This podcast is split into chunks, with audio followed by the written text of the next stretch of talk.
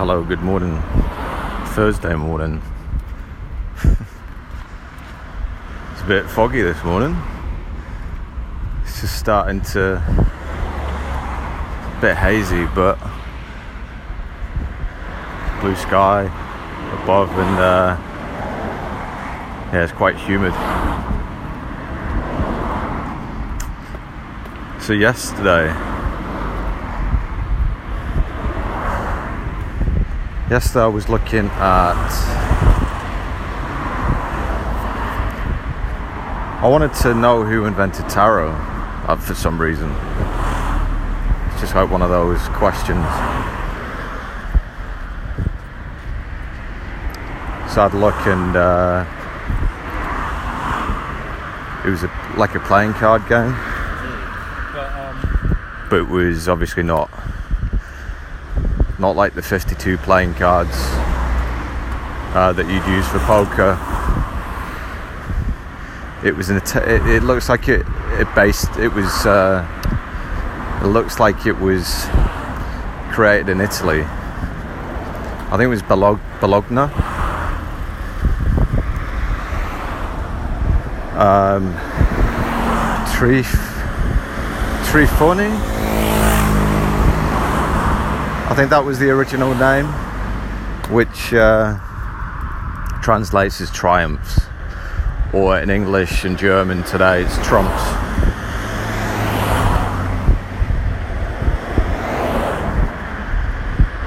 So it was based on the same same concept as the cards are still made today. We've got lesser arca- arcana and major arcana. Now you look at you look at those words. Greater means sorry, no, I've done it the wrong way around. Major arcana. Greater is the is what you can derive from major. So greater arcana. Arcana is mystery. So the greater mysteries and the lesser mysteries. The lesser mysteries being the lesser arcana. What does that mean? If you look at just the major arcana cards, you've got the sun, the moon, the hangman, death, this one might surprise a few people if you if you're into tarot. The card that represents the the ta- I think it's called the Tower card. And a lot of people think that represents the Tower of Babel. On this deck, on this old deck that I found from must be the 15th century. So that's kind of when it was uh, created in Italy. But this looks like a French deck. So when you look at the translations, La Maison de do meaning God, the house of God. And it's not the same. Um, it's it's obviously the tower card because it's the same. It's exactly the same. It's just the you don't have people jumping out and flames and stuff, but it is like something something is happening related to it. So I found that quite quite interesting that that that card's been changed.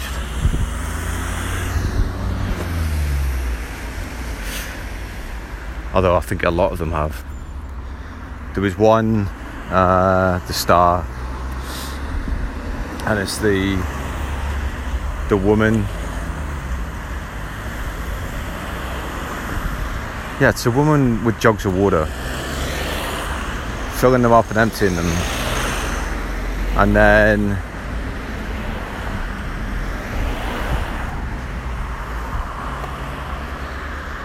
the French at the bottom, Le Toile, T O I L L E, which directly translates as the cloth.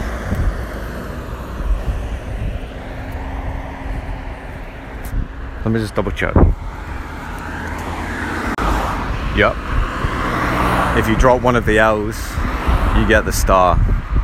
But the spelling on the card was double L, which translates directly as the cloth. But the the pictures, the image, the image on the card is highlighting the star in the middle. I found that one a bit weird. It was a little bit difficult to see the, but there was definitely two L's in there. La Toile, La Toile. I don't know. I don't know. La. My French isn't. Uh, I'd need to hear someone speak it before I could uh, reproduce it. But either way, the spelling of it slightly different. Um, yeah, I've got no idea what what led me to look into that, but I find that when things like that happen, when you stumble upon things by accident, it's typically for a good reason. Maybe you learn something from it. So I've never really, never really looked into tarot. I'd seen people doing card pulls and things like that and explaining what it means. But the the actual cards themselves somebody didn't create the cards just for that purpose. They were created for for a card game. At least that's what's written down. That's what someone has written that, it was for. So I find it interesting that they called they called the things like the sun, the moon, the world, death, temperance and strength. Temperance is self restraint, so that's like not giving into desire. Strength, uh, I'm not sure why that would be a mystery. Why that would be a secret. Maybe it is, maybe there is. Maybe it is a lot like desire. Um, but maybe there is like a formula behind it or something.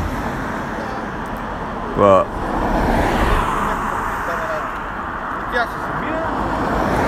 I find it interesting that they they use the word mystery anyway. I'm calling them the greater and the lesser mysteries.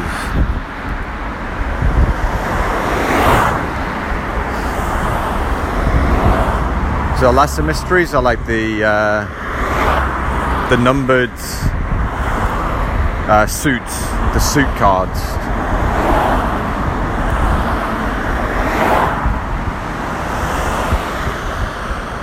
Anyway, I didn't. I kind of dug around a little bit, like looking for, specifically looking for different kinds of decks, different kinds of card decks, tarot card decks just to see just to see what the difference is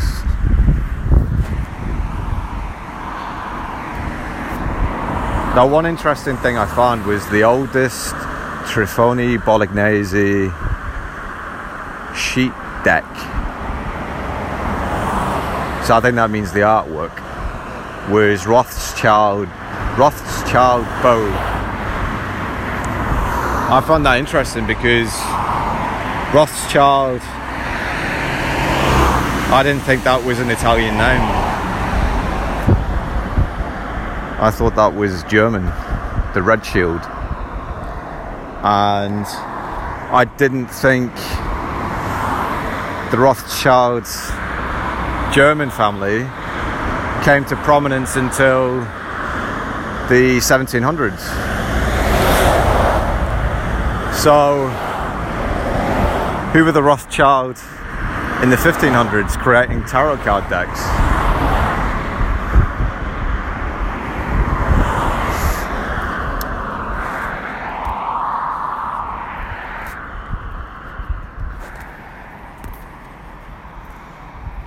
Anyway, after I kind of searched around for a little bit longer, just finding different deck styles and stuff, but it was all kind of all kind of the same same layout, same cards, same kind of design. Just uh, maybe a slightly different slightly different colors um, the other thing, this uh, this first deck that I looked at, the French deck, I can't remember the name of it. Can't remember the name. I just remember it was all in French. This was the only deck that was different because the translations were different. Like Temperance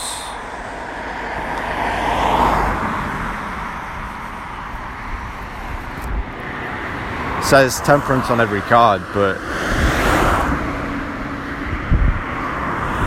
why not self restraint or restraint? And the judgment card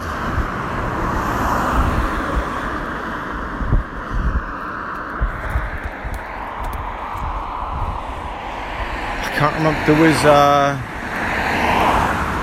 it was actually called something different. It was called the Angel card or something. I think in the French deck it was Judgment. Le Jugement. J uh, J U G E M E N T.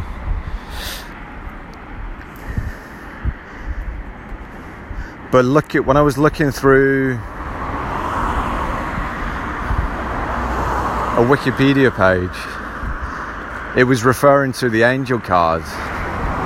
And then when you look at it, it's actually the judgment card. And the ju- the uh, the angel is like in a cloud, holding up a trumpet, blonde trumpet, and holding up a flag or a piece of cloth with the St George's Cross. Then that's it. It's basically just a a cross with equal sort of equidistant. And I was trying to figure out is that like uh, is that referring to the solstice and the equinox? Is that the judgment days? Because it would make sense, right? If you've not been, say, you've been having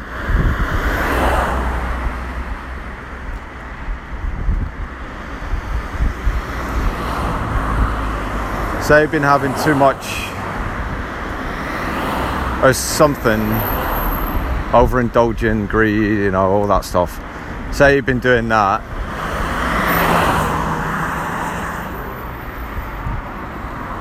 So I've been doing all that, and it gets to Judgment Day. Say it's the autumnal equinox, so September, and that's kind of like going from good to bad. So it might be okay going from bad to good.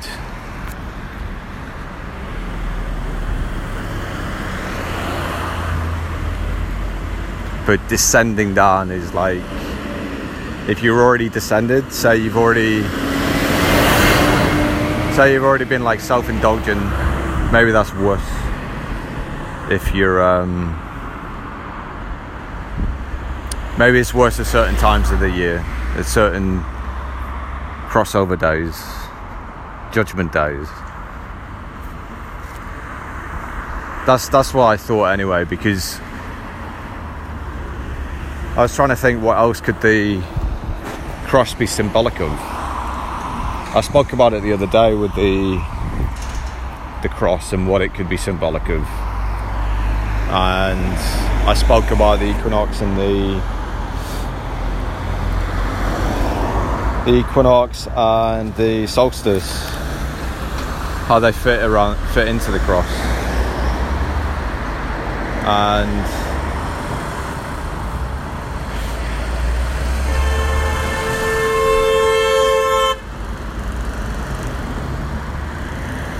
Was uh, a woman in a tiny little car trying to undertake a truck. And she pulled out after the truck was already halfway around the roundabout.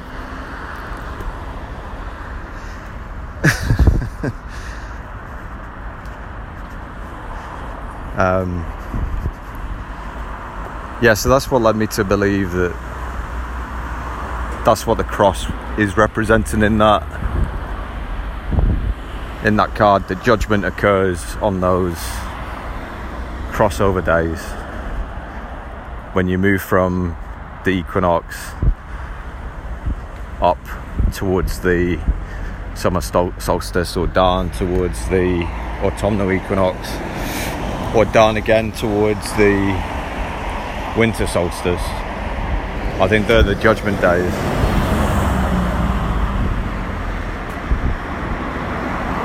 What typically happens in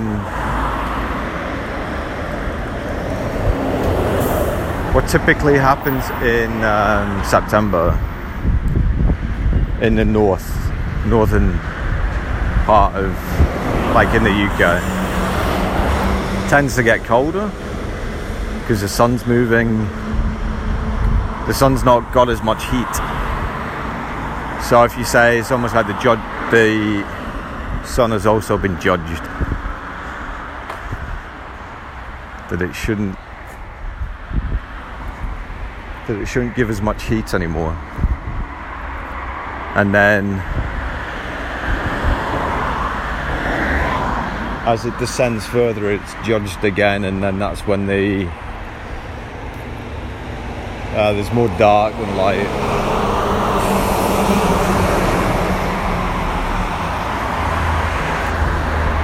So I think that's what that's telling of. And maybe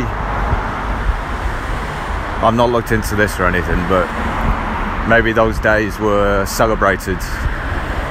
Maybe there were certain rituals that were performed on those days to maybe atone for a sin, to try and attain balance before judgment. And it's not like it's not like on the day, it's not like you're going into a court and you're being sentenced by a judge. It is literally just trying to apply balance mentally, physically, spiritually, so that you can be whole and to be whole means to be healthy. So if you're not whole, if you're, say, if, say, if you're consumed by greed, you're gonna have a hole where something where it needs to be filled with I don't know maybe love but not not self love because that would be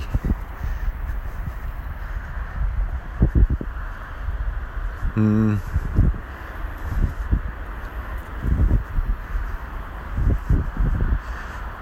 yeah would that be considered a form of greed? If you're doing it for to benefit something. Say if you got all this stuff and you want more stuff, and all you value value is stuff. And in order to make yourself feel better, you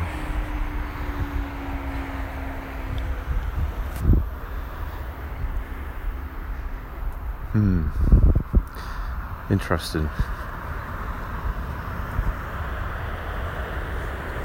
I don't think it's a clear cut yes or no.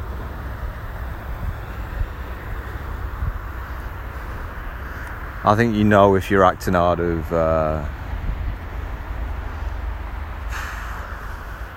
selfless or selfish.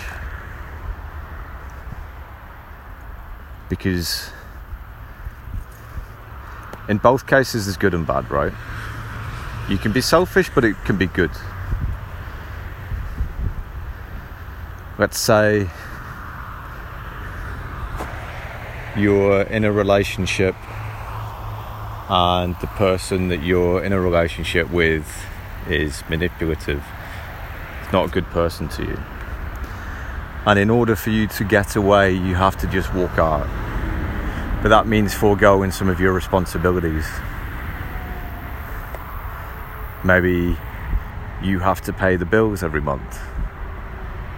So maybe it means that you forego that responsibility to pay the bills in order to be selfish and to leave. But what you're doing is you're leaving a harmful situation. So you're counteracting it, you're balancing it out by being selfish. If that makes any sense.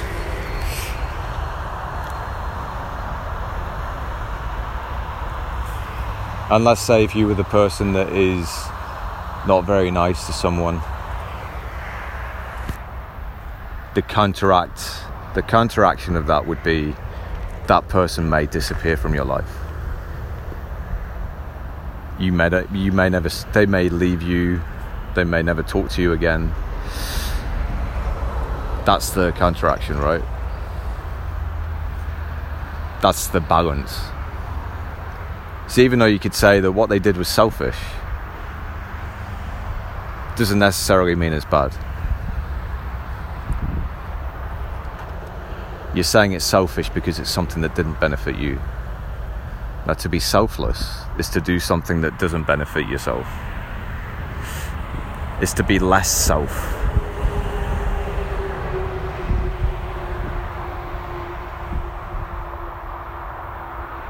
Is to do things that are directly to benefit other people. So, say that you know somebody that's in a situation, whether in a bad relationship, and you could help them by offering them a place to stay. So you're not really gaining anything, right? You offer this person to have a place to stay, food to eat, and they don't need to worry about having resources or anything. They they can just come and they can stay and they can eat and they can do whatever they need to do. that would be a selfless, a less self act because you're giving something extra, you're giving something up. You're giving up your space, you're giving up your your food in order to accommodate someone else.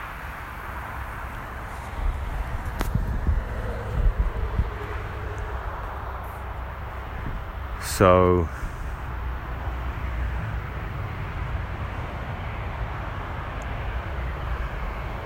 I guess back onto the tarot cards. So they they weren't the information that I could find. Tarot cards weren't actually used for divination purposes. They weren't used by occult groups or societies until the 17th or 18th century. This is this is obviously what was written. You can't can't prove 100% that all of this stuff is uh, all this stuff that is written is entirely accurate.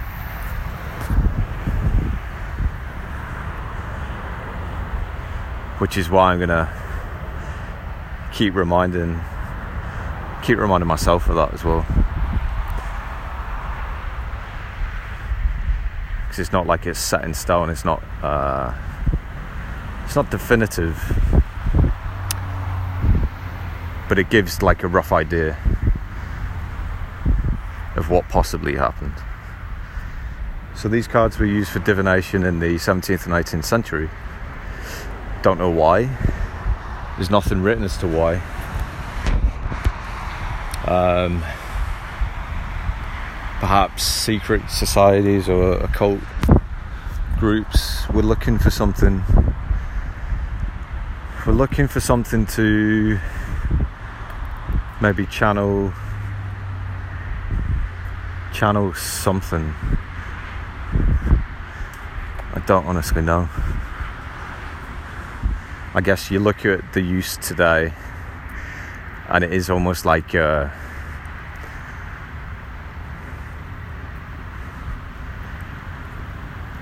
it is kind of like a channeling method for receiving information from someone, something, or somewhere, and almost prophetic like in possibly trying to predict or foretell or pre warn of what might come for a particular person or in a particular place. But that's all. I was looking around my my house last night looking for a pack of playing cards. I knew there was a pack somewhere. I didn't know where. But I just kept thinking, I don't have any tarot cards, but that isn't the point. It's not the tarot cards. It's the person that is channeling, either picking up the card or handing you the card that could be influencing the result. So I thought it should be possible to do that with any any deck of cards because you could give any card a meaning, right? You could create a world card.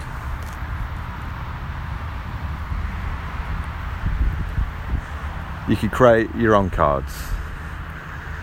You could.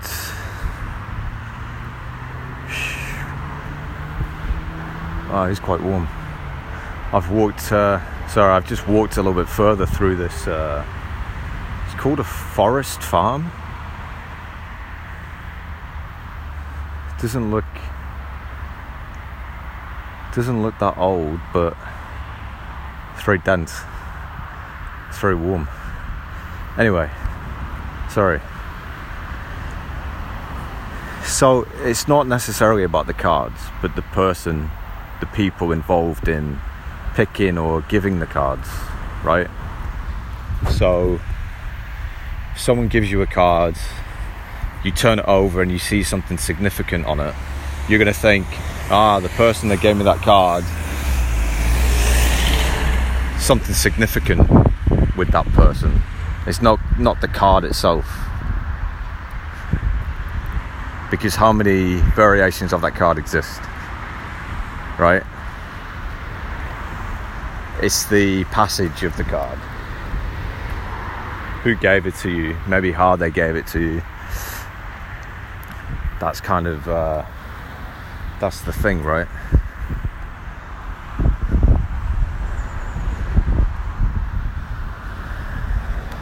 So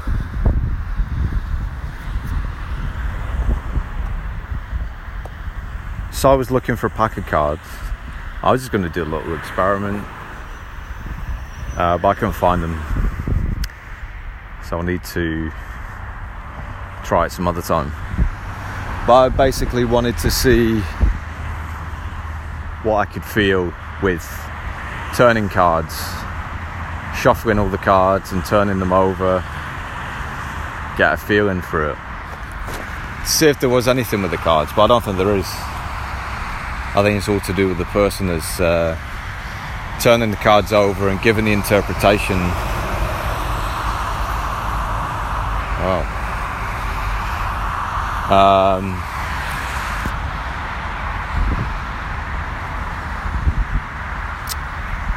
yeah, that's what I think. That's what I think the significance is with tarot cards. And maybe that's why people gravitated towards them because maybe there were some people that were able to use the cards in a way where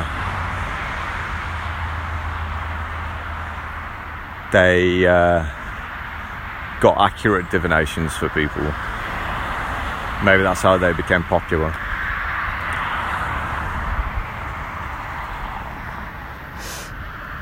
So,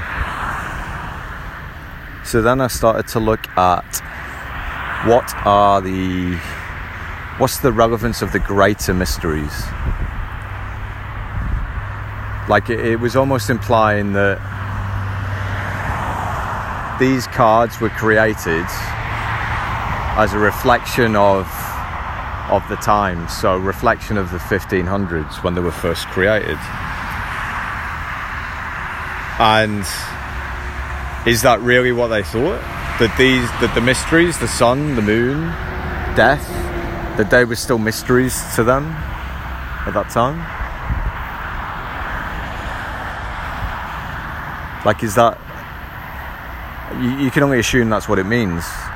Otherwise, they wouldn't have appeared on the cards, and they wouldn't have been called major arcana or minor arcana.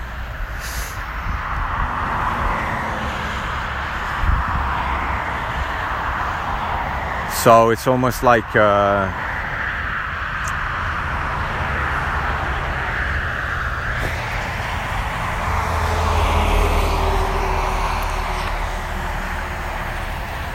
it's almost saying that the there is something behind those things that aren't aren't known today and maybe weren't known at that time. Or were perhaps only known by uh, by some people,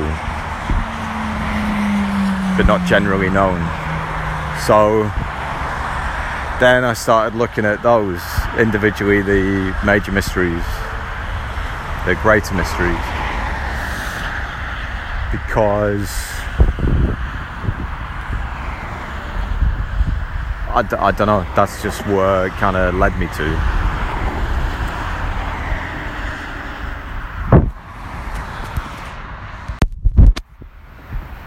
Yeah, it's where it led me to. So, well, so, so what do I type in? I type in the greater mysteries. And then I get a whole bunch of like uh, references to like 1920s documents and th- things like this, and I was like, different websites and things, like people's personal blogs. But then I find this uh, this PDF, and it was a book called The Great Mysteries by Sama Samael Aun Weor. I think he was originally born Victor Victor Miguel Sanchez. He had he had another middle name, and he was an occultist. Wrote about the occult. Um, and this book, The Greater Mysteries, the first four chapters are things that I was talking about recently. The Tree of Life. He spoke about or he wrote about Eden, with Eden being being something of a sexual nature. You only you have to go. it it's it sounds like it's loosely based or his ideas are based on Thelema, Thel- Thelema, Aleister Crowley, his teachings, where it was all sex magic. That's what this guy talks about. But he talks about the tree of life, he talks about the Lucifers.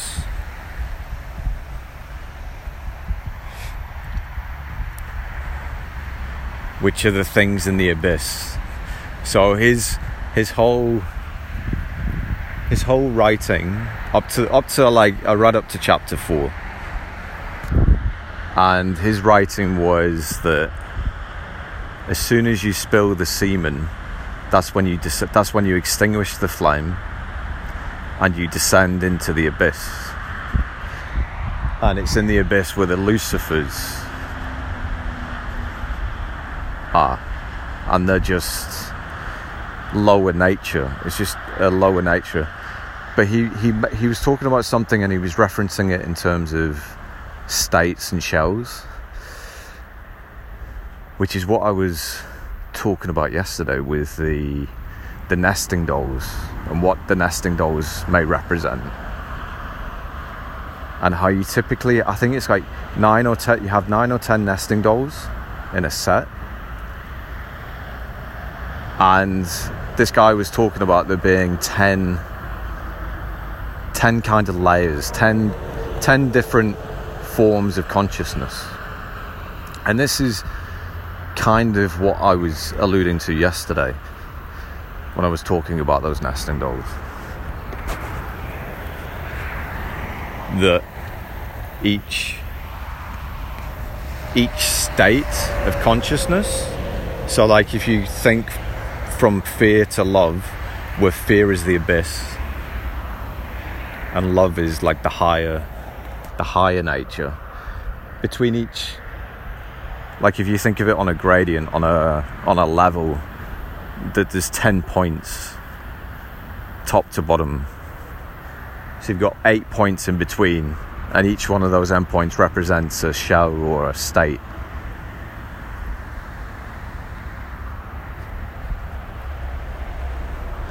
I just find it interesting that the a lot of the stuff that I speak about, I'll see or hear something. Like typically, the last few days, I've been randomly searching for something on YouTube, and then I'll kind of learn a bit from that. But then when I speak, say like about the nesting dolls, that's all just purely my speculate my speculation. That's just me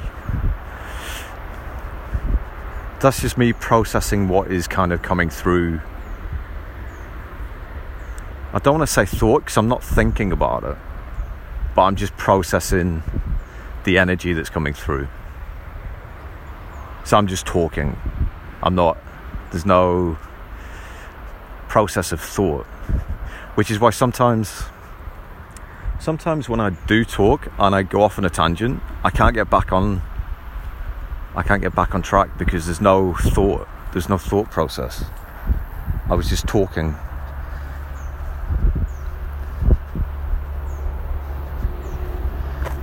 So, see, so that that's something that is. Uh, something that I'm learning, something that I've just learned actually. That when I go off on tangents, it's typically because I've either thought about something, seen something around me,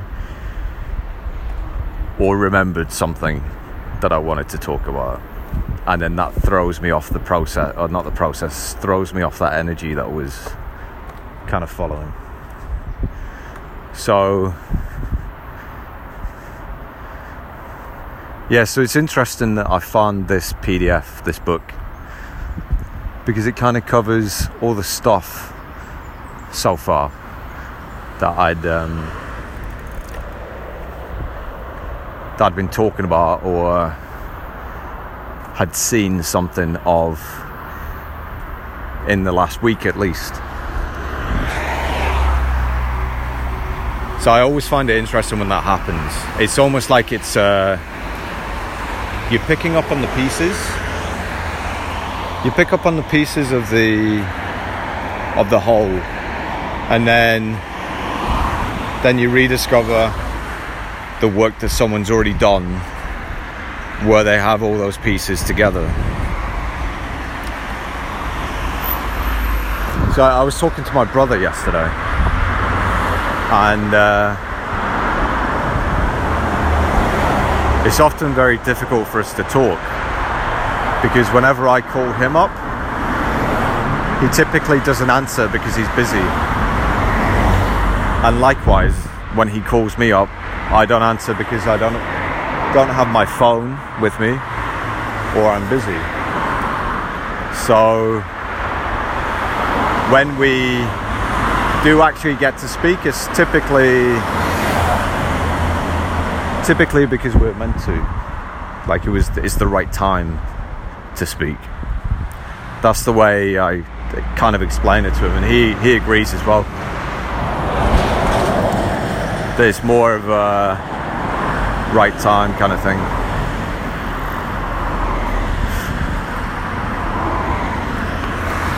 So anyway, I was speaking to him yesterday, and I was telling him about um, about work and things like that. I'd been going through that, that kind of process of looking through things I'd done in the past and uh, trying to finish some of those projects off. And he he'd gone through something similar, uh, maybe about a month ago, and I told him I said like don't try and force anything because he was getting he was getting really frustrated that he couldn't find work that the the things that they were asking him to do in order to get work were things he wasn't prepared to do. I said to him I said just do what you need to do what you feel you need to do. So fill out an application form if you feel you need to and then just leave it. And if it's meant to be it's meant to be, right? You'll get a response, someone will call you, something will happen, something else will get offered to you. And that's what happened about a week a week after that. He gets a call. He gets offered to go and do like a trial at a it's like a, a lodge. So he'd be working in the bar, um, like just generally helping to manage the place and manage the team. So he went down for like a day's trial and they asked him to stay. Because they were just so they were so shocked that they couldn't find anyone that was just like him that could just go in and just do the job and do it so well. So now they've asked him to stay on full time permanently.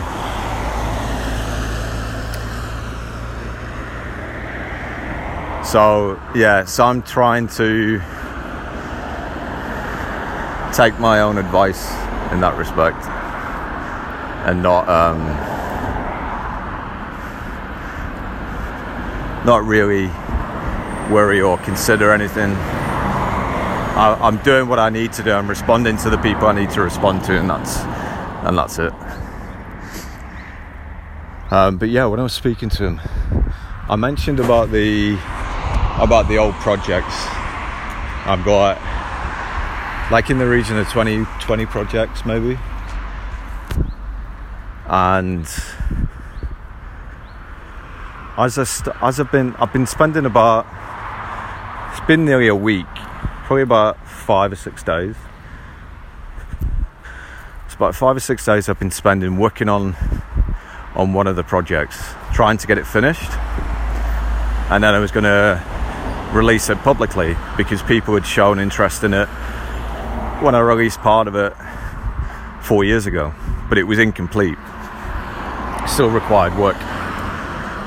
So I thought that was probably a good project to pick because there was obviously people that thought it would solve or help them, solve something for them or help them. So I've been working on that for about five days, and it's getting into. It's nearly finished from where it was. I've done. Um,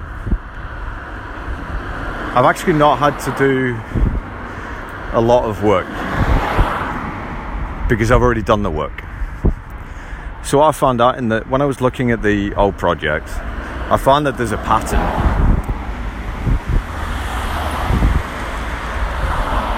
That every time I've created a new project, I've solved an old problem. Or I've done something in a better way, a more efficient way. So essentially, all those old projects are puzzle pieces. So they may not be complete in the sense that it's a complete product or service that you could sell. They are complete puzzle pieces that can be put together into a bigger product or service. So that's what I realized the other day, and I was telling my brother that there's all just puzzle pieces. And it's really easy because all I'm doing is putting these pieces together. I said, I've already done all the hard work. I just didn't realize it. Over the space of um, 10 years, space of 10 years, I've been sort of creating all these pieces and then getting a bit frustrated because not one of them was kind of representative of what I thought it needed to be. You know, like a, a full product and service that you could sell. Whereas now I'm realizing the the benefit and the utility in what I've done and how I can use it now to create something that is that is a complete complete product or service.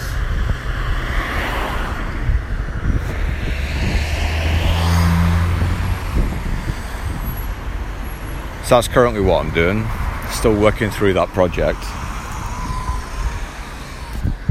Um, and then I'll make it available publicly but it's something that I could use to. Uh, I could then take that and use that to develop something further with the other with the other pieces of the puzzle.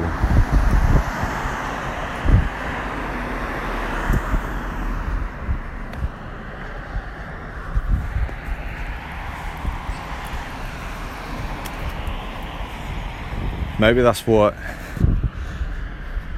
no, that's what this is all about. It's just the pieces. It's not the whole. Finding the pieces to create the whole.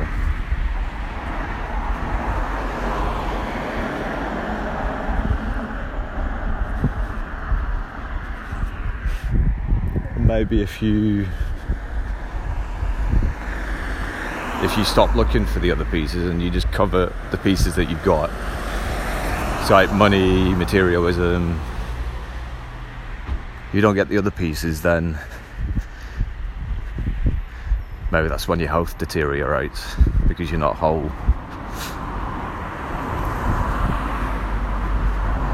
You're not at ease anymore. But anyway, that's uh, something different, isn't it? So tarot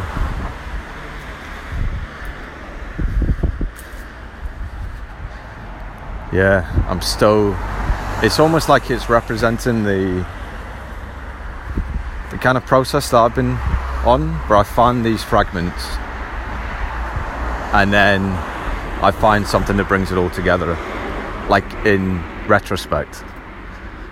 So you could find, say, you could find this guy's book, Samael's book, The Greater Mysteries, and you could read it but it may not make as much sense as if you'd found each of the pieces individually. maybe that's why things take so long to unfold. Maybe that's why uh, the cards are divided in that way the lesser mysteries and the greater mysteries. Because you can't solve the greater mysteries or you can't understand them until you understand the lesser. Which would make perfect sense from my from my experience. That's what it seems to seems to point to.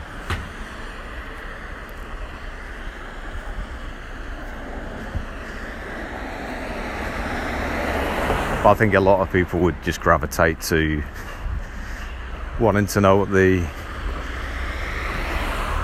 the greater mysteries are without doing the work.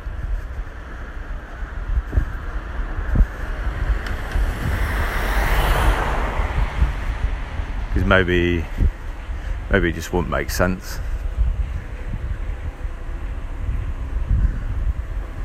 I know if I'd if I'd read that guy's book without going through the process of talking through all the other talk basically talking through the topics that he covers and you gain a conscious understanding in doing that it's almost like an application that's you're apl- almost applying it, learning from it. But if you don't do it in that way and you're just given the all the information, maybe you would think there'd be things that you would miss and you would not consciously know it. You'd not consciously understand it. So maybe that's what the maybe that's what the tarot cards really represent maybe that's what the game is. You have to get all the retain as many of the lower cards in order to to get the greater cards. Don't know.